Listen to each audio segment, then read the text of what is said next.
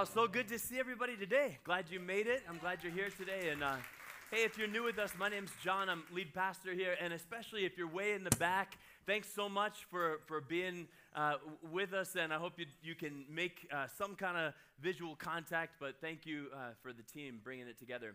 Hey, uh, I just want to say our mission is loving and leading people to life changing connection with Christ.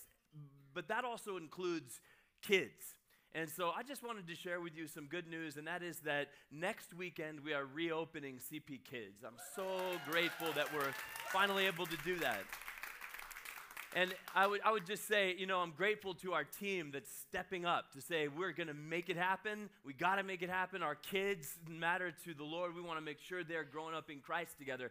And if you've thought to yourself, I would love to be a part of the solution around here, just sign up for CP 101. That's just the way you can uh, get into any different way you want to serve, including with, uh, with our kids. But anyway, so I was. Uh, I was, I was uh, doing a meeting. I had to go to a meeting down in San Diego a little while ago, and I went with Pastor Glenn Pryor, and we were going to be heading back.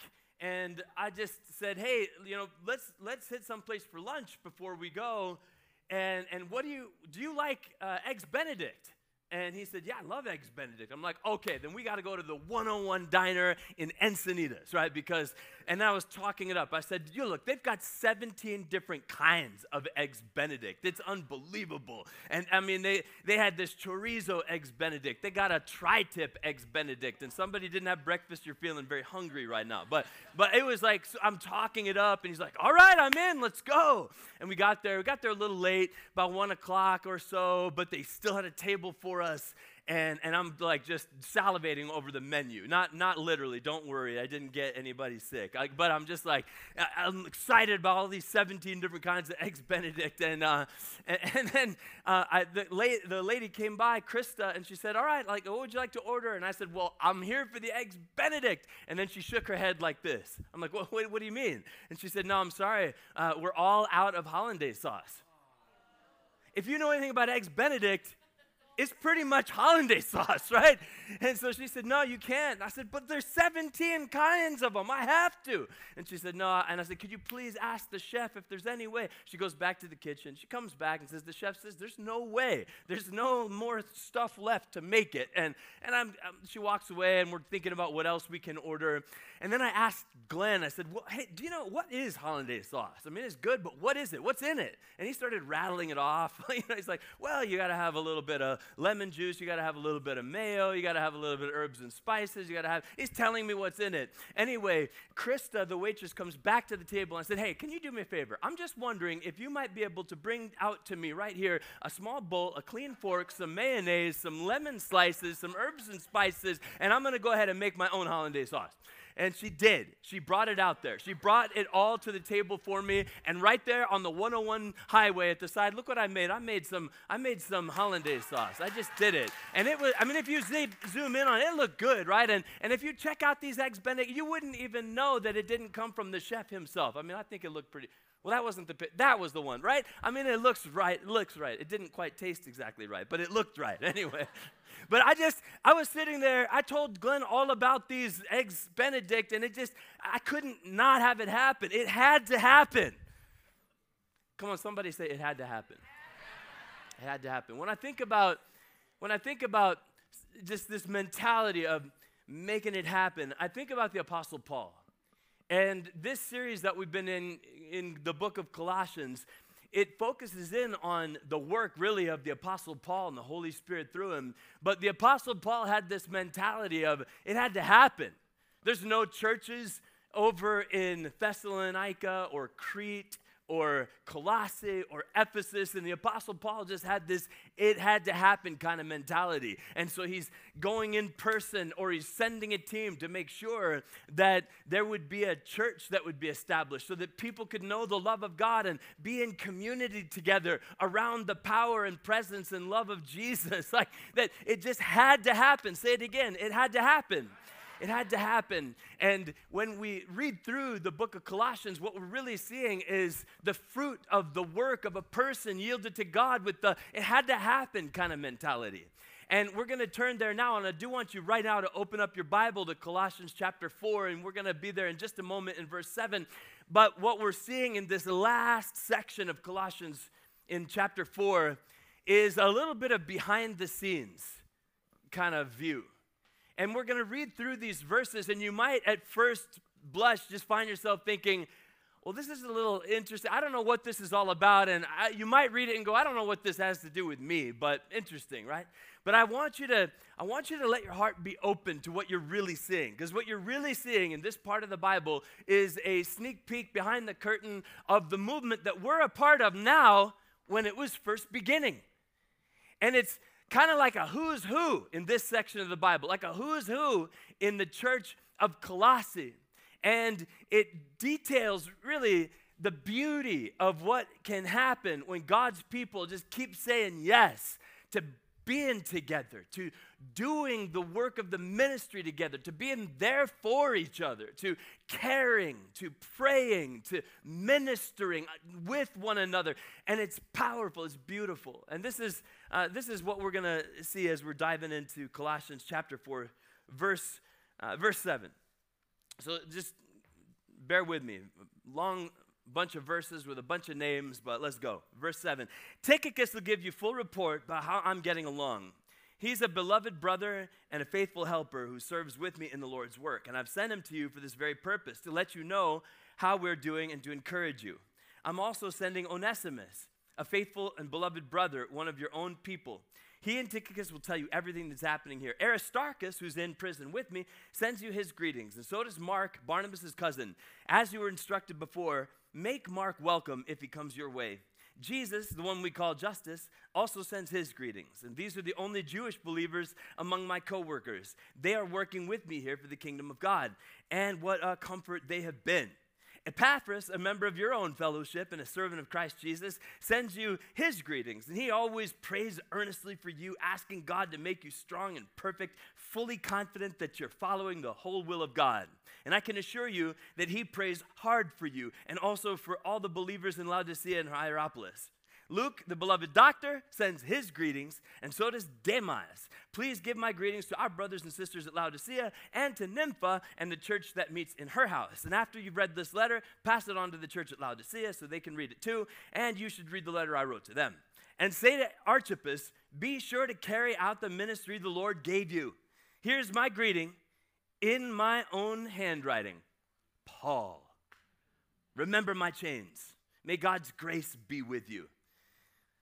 All right, so you see what, what I'm saying, right? It's a, it's a, it's a part of the Bible that you read through and you go, okay, what does all this have to do with me? I mean, 10 or 12 old names that I can hardly pronounce in a place that I don't really feel like I care about, right?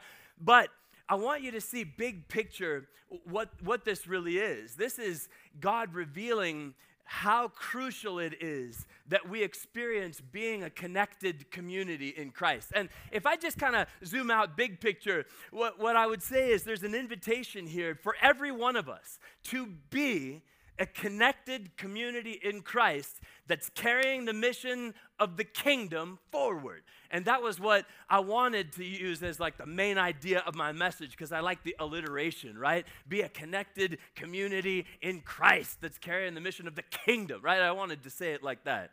But as I was thinking about this, I had to kind of move over a little bit to more of where I am. And as I did that and thought about what we've been reading right here, what I come to is this conclusion, and it's a resolve, it's a declaration, and it's just this it's God's grace and God's crew are the way I'm going to make it through. I want you to just say that phrase by phrase, uh, kind of after me, so that everyone who can't see the screen can say it too. But say it God's grace and God's crew, God's God's crew. are the way I'm going to make it through that is what I see in the big picture of, of what I've just read. And, and I'll tell you why. And the way I'm going to deal with this scripture today is I want to start at the end and work my way back to the top. And what we saw at the end were just a few words, but man, it's important words. And it's just simply these words May God's grace be with you. In verse 18, may God's grace be with you. Come on, somebody say, May God's grace be with you. You know what is happening here is the Apostle Paul, under the inspiration of the Holy Spirit, is finishing what he's written here just the same way he started. Because he started out at the very beginning of the book of Colossians saying, May God give you grace. And then he's finishing with, And may God's grace be with you.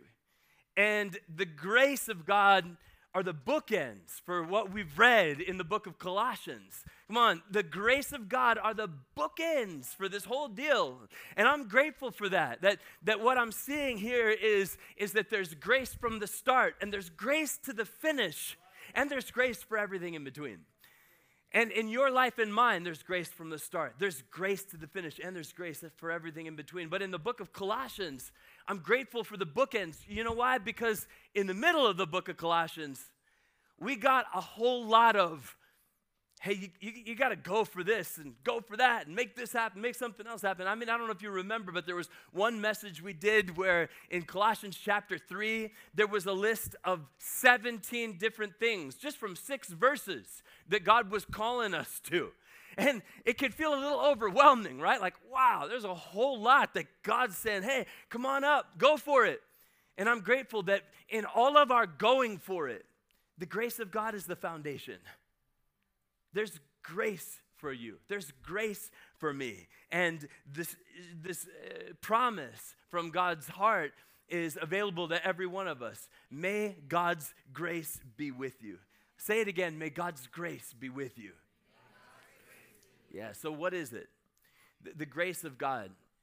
The grace of God you probably have heard this before. It's in the dictionary, but undeserved favor. And in a biblical sense, yes, absolutely. That's a great place to start. God's grace is the undeserved mercy and goodness and kindness and favor of God that He gives to you and me just because He wants to. Not because He has to, and definitely not because I earned it or you earned it, but God's character and nature is that he wants to. It's his predisposition to treat those who come to his son with faith by giving his grace and mercy. So get that clear in our minds first that God's grace is his mercy, his kindness, his love, his goodness, and his favor that he gives to us because he wants to, not because we deserved it. Somebody ought to say amen. Like, I, I'm actually very hopeful about my life, and it's not because I'm doing it right all the time. It's because of who my God is, as the one whose heart is to give me grace. I mean, these aren't just words from a, a, a page in a book, these are words inspired by the Spirit. They reflect what God actually wants for you and me. It starts with, may God give you grace, it ends with, may God's grace be with you. And I say yes to the grace of God. God's grace and God's crew are the way I'm going to make it through. But let's make sure we have a good thing, a good sense of what grace is. And we start by getting that it's this undeserved kindness, mercy, goodness, and favor of God. But sometimes we, we think of, of grace a little bit like a sin blankie. Do you know what I mean? Like, oh, I sinned, but that's okay because I have my sin blankie, my grace blankie. Right? And, and it's, you know, it's okay because on one hand, yes, God's grace covers us when we sin. But we got to keep in mind that's only one aspect of the grace of God. We got to make sure we understand what the scripture actually says about God's grace. And what we find is that God's grace is the heart of God coming through to us in a way that allows us to be transformed. God's grace is, is an action, an energy, a force of God, an expression of God coming our way that empowers us to live differently. I mean, this is what I find in Titus 2:12. It says God's grace teaches us to say no to ungodliness and worldly passions. Like that, that's the grace of God that it activates something different inside of me than the original operating system that I had. God's grace does that. I find in Scripture that God's grace is, is something that comes from the heart of God that's able to satisfy me and to satisfy me when I need it most. The Apostle Paul in Corinthians 12 9, he talked about how he was having such a hard time. And in the middle of having such a hard time, God spoke to him and said, I want you to know my grace is sufficient for you. The hard time actually is going to continue for a bit. But in the midst of that, I want you to know my grace as something sufficient. That is, it can satisfy you, it can tip the scale in a whole different department that allows you to be changed. That's the grace of God that does that. Paul talked about the, the time when he was working so hard. 1 Corinthians 15 10, he says, I've been working so hard, but it wasn't actually me. These are the words of the Scripture. It was the grace of God that was at work in me, on me, through me. Th- this is what God's grace can do, can bring an energy, a strength to you that takes you far beyond what you alone could do. Come on, say amen. That's what we all need. This is not just a Sunday morning church thing, this is all of life kind of a thing. There's grace for you. And the grace of God is always available. Always. The scripture says in Hebrews 4:16 it says, "All right, then let us boldly approach God's throne of grace with confidence that we might find grace and mercy to help us in our time of need." The grace of God is always available and it provides help. Anybody need any help of any kind for anything you're facing? and it's available at every turn. The grace of God allows us to find the help that we need. It's the strength, energy, force, and presence and expression of God coming our way, changing us, filling us, satisfying us, lifting us, energizing us, giving us an ability to, persevere. This is what the grace of God can do. There's grace for you. I want you to look at somebody sitting nearby you and just tell them there's grace for you. There's, you didn't say it like you meant it. You said it like you felt bad for them.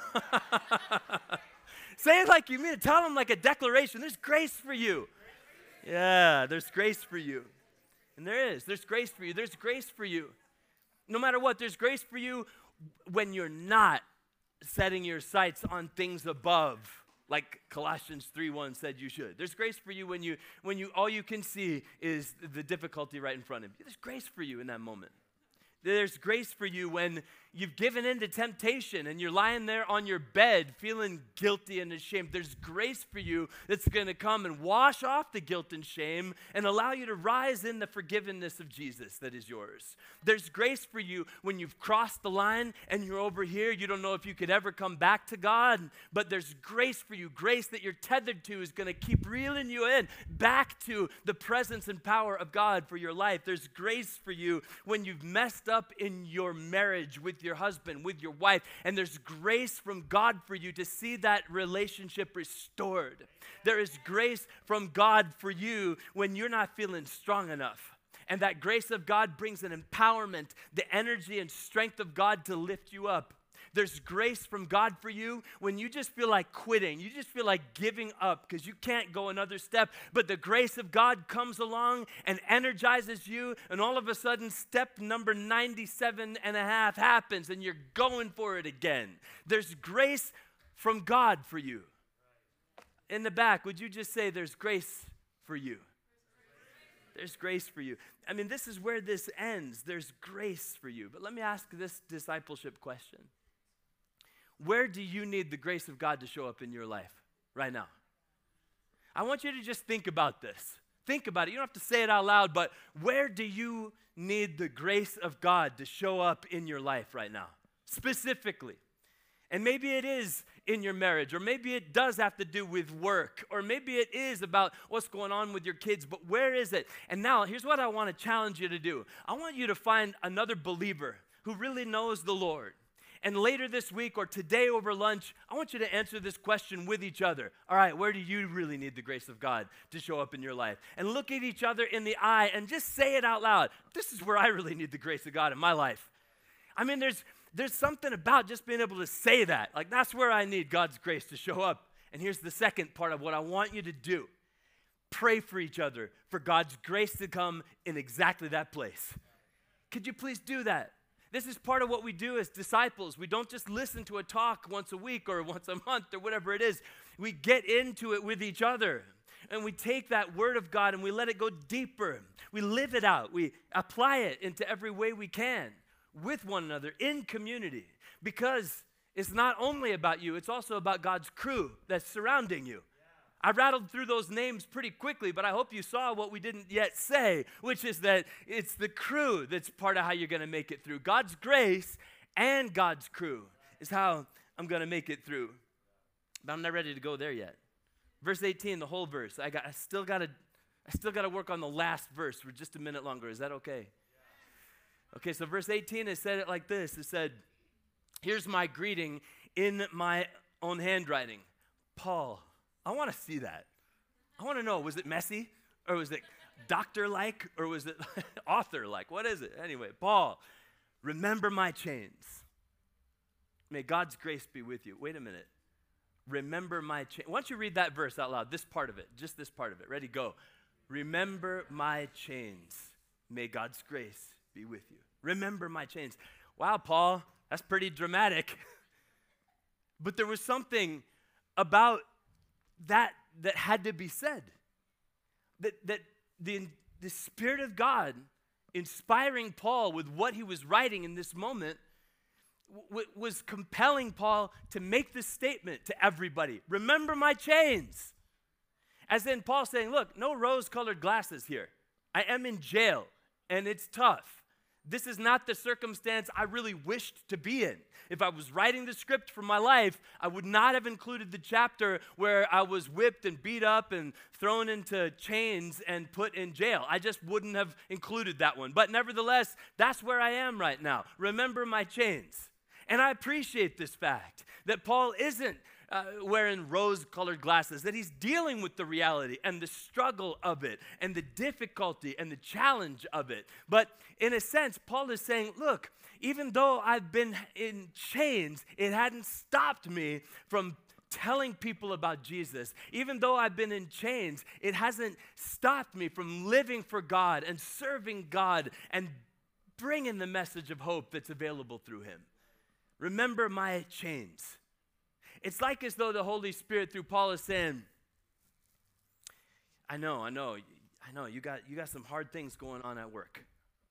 I know, I get it. Things are tough with, with your kids right now. I get it. You got a challenge in your health. I get it. But you're not alone in that. Remember my chains. I got my stuff too. But I'm not letting the difficulty of my circumstances keep me from being used for God's glory and making something of God's goodness known in this world. I'm not letting the challenge that I'm facing keep me from charging hell. I'm not letting the difficulty that I'm going through stop me in any way. I'm keeping on going forward in the grace of God. And it is the grace of God that allows that to happen. Sometimes the, the perseverance is actually the miracle. Sometimes it is the endurance that comes through the grace of God to keep going that is the miracle. And I wanted the miracle of all the bad stuff going away, but sometimes God's answer is, but I'm going to get you a different miracle. And it's the miracle of you keeping on going, even though it's hard. And what I wanted to tell somebody today is sometimes the breakthrough is living in the reality that the hard things aren't breaking you. I'm going to say it again. Sometimes the breakthrough is living in the reality that the hard things aren't breaking you. And it comes through God's grace and God's crew. That's just what I see here in the scripture. God's grace and God's crew are the way I'm going to make it through. And, and, so the crew is crucial. We're going to jump back into uh, the verses that we read through really quickly, the, the first, all the rest of them. And, and, there's all those names, right? 10 or 12 names that are hard to pronounce that I'm not recommending if you're pregnant and wondering what to name your son. It's not Archippus. Okay, just saying. But but it's but it's nevertheless it's a picture of the crew of God's people in this one church in Colossae and how vital it is to experience not just watching a church service, but being connected in that community with the crew of God's people. It's part of how God's goodness and grace is going to come into your life so that you can be made whole, so that you can experience the comfort, the encouragement, the prayer, the strengthening. And, and as you're you know, looking at these names, just reading through these verses with me, I want to ask you a question. If your name was written here, what would it say about you? Like if your name, if this was a, mention of the, of the Centerpoint Church in Murrieta and it was rattling off some of the crew, would your name even be on the list? That's a good question. Does anybody know you? Are you shoulder to shoulder with anybody? Would your name even be on the list? And if it was, what would it say? I want you to just think about that. That would be a good discipleship question. And uh, with that in mind, I'll just go through. I want you to see some of these people. These are God's people. These are your cousins back in the day, if you can take it that way. But it said in verse 7, okay, let's start with Tychicus. Another name I'm not recommending for your child who's on the way. Tychicus. Although that one, Tick, that'd be kind of good nickname. I don't know. hey, Isaiah Campbell, don't get any ideas. Don't do it. Don't do it, all right? Tychicus will give you a full report about how I'm getting along. He's a beloved brother and a faithful helper who serves with me in the Lord's work. And I've sent him to you for this very purpose, to let you know how we're doing and to encourage you. So, so this is the first name on the list, Tychicus. And, and what is said about him is beautiful that there's something about Tychicus that has been such a blessing to Paul because Tychicus was willing to say, Paul, I'm right here for you. Whatever you need, I'm there. I'm shoulder to shoulder for you, with you, alongside. And even if it gets hard, I'm sticking around and you're not alone, Paul. We're in this together and you can almost sense the love that Paul had because Tychicus was just part of his crew. And can you imagine how everybody else in the whole church in Colossae probably felt about this guy Tychicus? He was probably the one when they saw him over there, they'd be like, oh man, it's going to be a good day. Tychicus is here, you know? And, and what a blessing that is. Don't ever take it for granted because what I see here from the Holy Spirit is that Paul and the Holy Spirit didn't take it for granted, that it needed to be said. It had to happen. Somebody had to say, hey, let me just tell you how awesome Tychicus is. I mean, that's what I see here is beautiful. And then in verse 10, or sorry, 9 rather, it also says, I'm, I'm sending also in Onesimus, a faithful and beloved brother, one of your own people. He and Tychicus will help tell you everything that's happening here. He'll tell you everything. I don't know this for certain, but I'm guessing that if, if Paul is saying he's going to tell you everything, God's trusting that Onesimus is a communicator and he can uh, get the message across. He can be trusted to be faithful with his words. He can uh, be relied upon to communicate well and make sure there's clarity. And what a gift that is when people in the body of Christ have that kind of an ability to clearly communicate what's going on and what people need to know and how people can be a part of it. And man, it's a blessing. That guy, that cousin of yours is a blessing, but I wonder who around here would be like an Onesimus that would be regarded as a faithful, beloved brother. I mean, if somebody is thought of as beloved, that means something, doesn't it? Like something about Onesimus, like he was the one who you could, you could, if you had a hard, hard week, you wanted to find Onesimus because you know he would be the one to be able to look at you with real empathy and really feel your pain alongside of you. I know I'm reading into things a little bit here, but you have to sometimes let the Holy Spirit give you a, a, sense of what this is all about. This is the crew. You, you don't do this Christian life without the crew. I mean, that's part of why this is even here. I mean, why would the God of the universe decide in his book he wanted these 10 or 12 random, hard to pronounce names just for all eternity mentioned? Because of who they were, particularly themselves, but also because of what they exemplify the importance of the crew of God's people. God's grace and God's crew are the way I'm going to make it through. And Onesimus is part of it. In verse 10, Aristarchus, who is in prison with me, sends you his greetings. And so does Mark, Barnabas' cousin. As you were instructed before, make Mark welcome if he comes your way. Okay, so Aristarchus, wow, this brother is a brother who's willing to go to, to prison with Paul to say, Paul, if you're going through it, I'm going through it with you. If it's getting hard for you, Paul, I'm with you. There's such solidarity. don't you wish that you could find some people that would have a sense of solidarity with you when you're dealing with the hard stuff? That's part of what God's crew is for. And, uh, and then there's the mention of Mark. Now, everybody knows the Gospel of Mark, right? And we like the Gospel of Mark. What a great book of the Bible. But did you know that there was a time when Mark was a pain in the butt to the Apostle Paul and that Paul didn't like him? Didn't like him so much that he didn't want to have anything to do with him. It's in the book of Acts. It, it, it's in the book of Acts. There's this moment where Paul and Barnabas have this big falling out because Barnabas is saying, no, Mark is good. He's good. He's, he's all right. And Paul's saying, no, he's no. And it got so bad they parted ways. Barnabas went this way, Paul went that way. But what I see here is a little bit of a redemption story. Because here, Paul is saying, and you know what? I know everybody knows about what I said about Mark and how bad it got, I know. But we're good now. Like, there's a place for him in my heart. There's a place for him in our circle. He, he's part of God's crew, too. Let me just say it. It's beautiful. It, it, it's the work of the Holy Spirit. And when we talk about the crew, like the community of God's people connected together, we don't have rose colored glasses about that. We recognize sometimes it gets difficult. Somebody rubs us the wrong way or outright does us wrong. But we're hopeful that there's a way in which we can have our Mark, Paul moments of redemption too, where we can go, all right, I've worked through it, and forgiveness is happening. And, and he, yeah, bless him if he comes. That's good. Let me ask you who comes to your mind when I'm talking about this? Is there a person? Because I hope there would be. If there'd be a person that you'd say, yeah, you know what, I cut him off, done with him, but maybe God's saying, yeah, yeah, but let's see about that.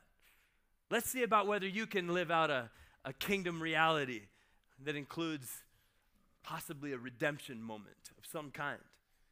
Yeah, and then in verse 11, I said, Jesus, the one we call Justus, also sends his grace. Wouldn't you love to have seen that moment unfold? Hey, what's your name? You're new here. Oh, my name's Jesus.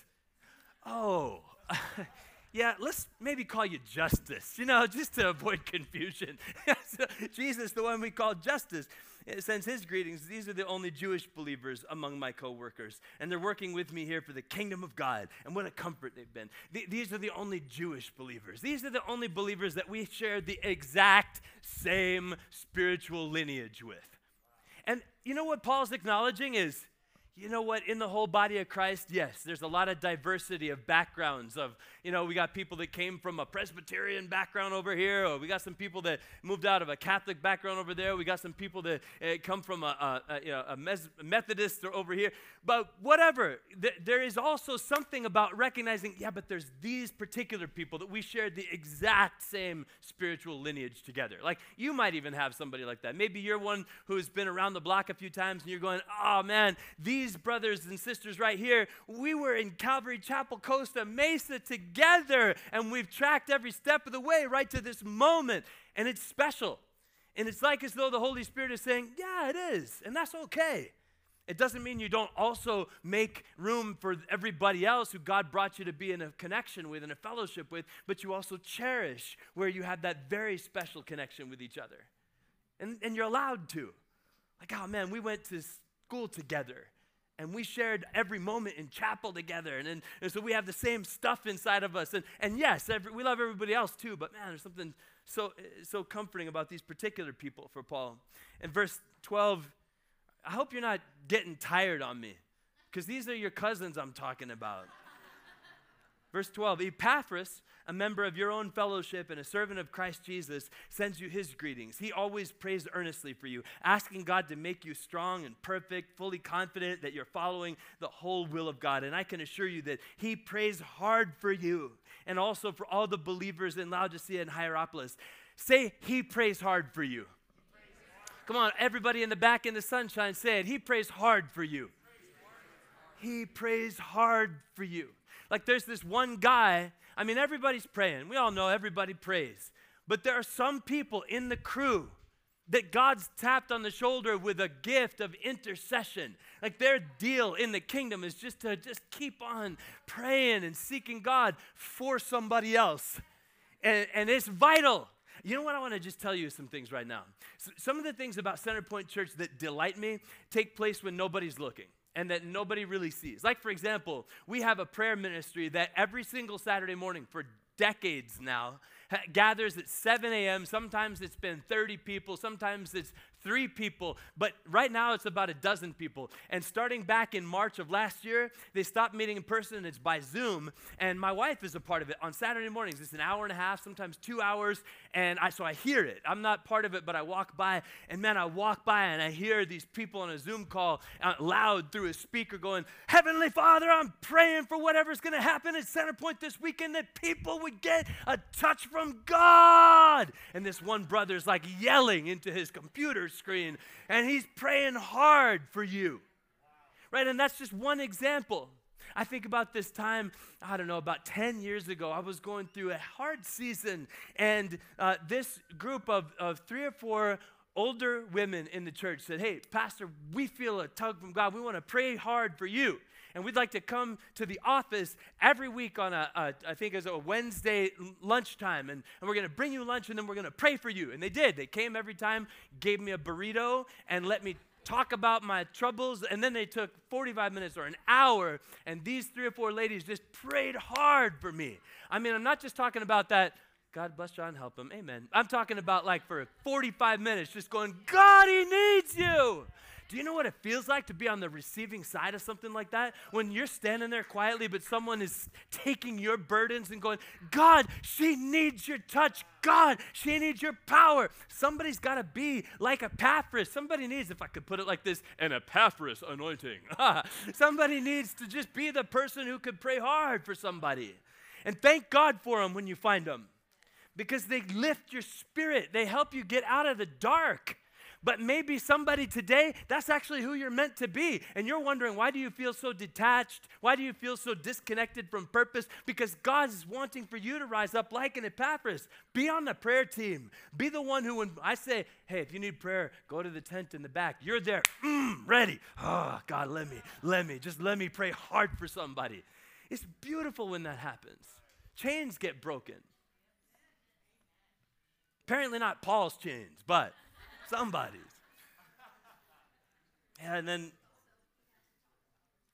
and then what he prays for matters. He says he prayed that they would they would be strong.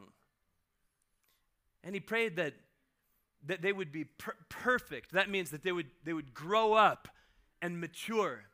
Part of the problem that I see in the body of Christ is that we we, we just end up too many of us just kind of staying immature in our faith. We just said yes to Jesus, and then we said yes to coming to church once in a while, and that's about it. And that is not what God's best is. And so, what Epaphras was praying for is that they would be perfect, mature, like growing up for real, and that they would be follow. It says following the whole will of God.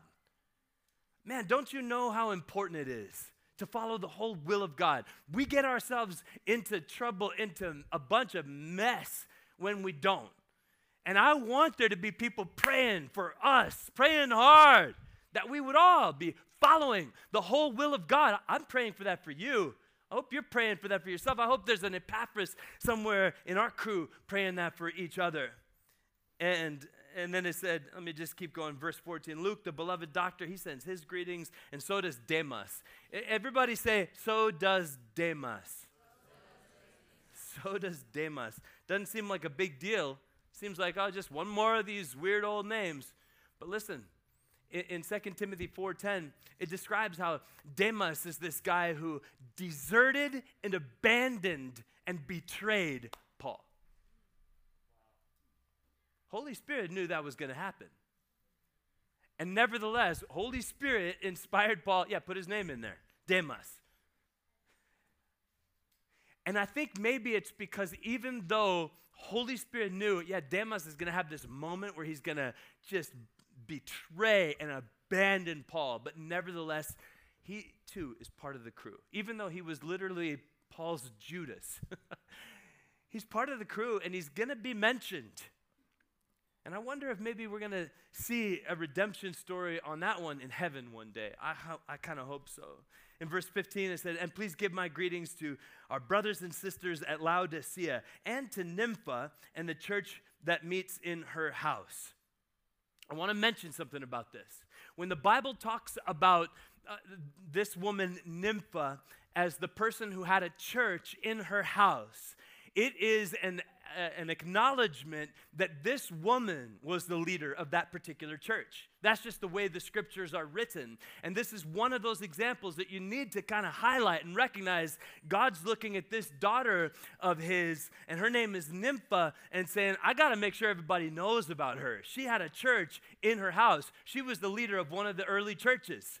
And it's just beautiful to see that mentioned by uh, a specific name. And then in verse 16, after you've read this letter, pass it on to the church at Laodicea so they can read it too. And you should read the letter I wrote to them. And say to Archippus, be sure to carry out the ministry the Lord gave you. I want you to read this verse, what's on the screen right now, out loud. Ready? Go. And say to Archippus, be sure to carry out the ministry the Lord gave you. Okay, Archippus is one guy back then, but could you just let this be a word from the Holy Spirit to you right now? Because back in the day, it was like as though the Holy Spirit, through Paul, is saying, Archippus, there's something so good inside of you, but it's not going to do the good that it's meant to if you don't live it out. Archippus, there's good that's supposed to happen in the body of Christ that we're missing out on if you don't step up. Archippus, you have a destiny, a calling, and a purpose, and right now you're you're kind of uh, on the sidelines, but that's not what I wanted for you. Archippus, there is goodness that is meant to come through you. Step up. And I think it's just as much of a word to somebody right here, right now. You might be on this campus or online, and God's saying to you, This is for you. Be sure to carry out the ministry that God called you to. Do you hear that? Be sure to carry out the ministry that God called you to. I had a moment, I was a college student, and I was just helping out at this church, and I was in the fellowship hall after the service and people were finishing up their coffee, and I was just, you know, whatever. I was 20 years old and didn't know what I was doing, but I'm stacking chairs and mush, pushing them against the side of the wall and picking up dirty coffee cups and throwing them away, that kind of thing. And this guy, Ken Callis, walks over to me and he puts his hand on my shoulder and he looks right at me. And Ken Callis had these really big bug eyes anyway. And so it made the moment super intense, right? He just looks at me kind of like this and he's like, He's like, John, you need to consider being a pastor one day. And, and it was, I, I, that was the farthest thing from my mind. But God used that moment. It, it was kind of like this moment that's written about to whoever Archippus was. Be sure to carry out the ministry that God gave you. And I'm passing this along to somebody right now. God's looking at you in the same way the Holy Spirit was looking at Archippus, saying, It's time, let's go. God's grace and God's crew are the way I'm going to make it through. We need to receive the goodness of God's crew and be a part of the goodness of God's crew so that His grace can be flowing in full measure. All right, so verse 18, that one part of it, just one more time, it just said, May God's grace be with you. I want you to say that out loud one last time. Say it. May God's grace be with you. I want to pray. Let's pray together. God, I thank you for your grace. And I pray, Father, for somebody right now who needs an activation of your grace uh, to receive it. And so while we're praying together, if you're here today, but you would just say, ah, there's stuff going on that I can't even mention, but I need God's grace in, in a special kind of way, in a powerful kind of way. If that's you, anybody, you just say, I definitely need God's grace to show up this week. Just raise your hand, would you? Anybody, I mean, I got my hand up. Like, if you just start going, I need God's grace to show up in my life, just raise your hand. Maybe it's in the relationship, maybe it's in the deal at work. I don't know, but keep your hand up a minute. And God, you see us. We're your kids, your sons, and your daughters. And you said that your heart was for our, our lives to be marked by your grace, and we need it. So I'm asking for a flow of your grace into bodies, circumstances, relationships, financial issues, people stuff, everything. God, I ask for a flow of your grace that would just change everything. God, let your grace come. Thank you, Lord, that I know it's your heart.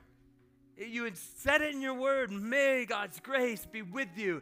And so I want you with your hand raised and everybody else, you just say, There's grace for me. Say it. There's grace for me. One more time, close your eyes and say it. There's grace for me. One more time, say it. There's grace for me. One more time, there's grace for me. You can put your hand down. Thank you, God, for your grace. Thank you, God, for your empowering, life changing grace. Thank you, Lord. And now, God, I pray also for somebody who's here today or joining online that truth is you need God's grace, but you need to know that God's grace comes through your faith in Jesus Christ. You turn to Jesus, you don't know what to do, but you just turn to Jesus. And you put your trust in Him, and He's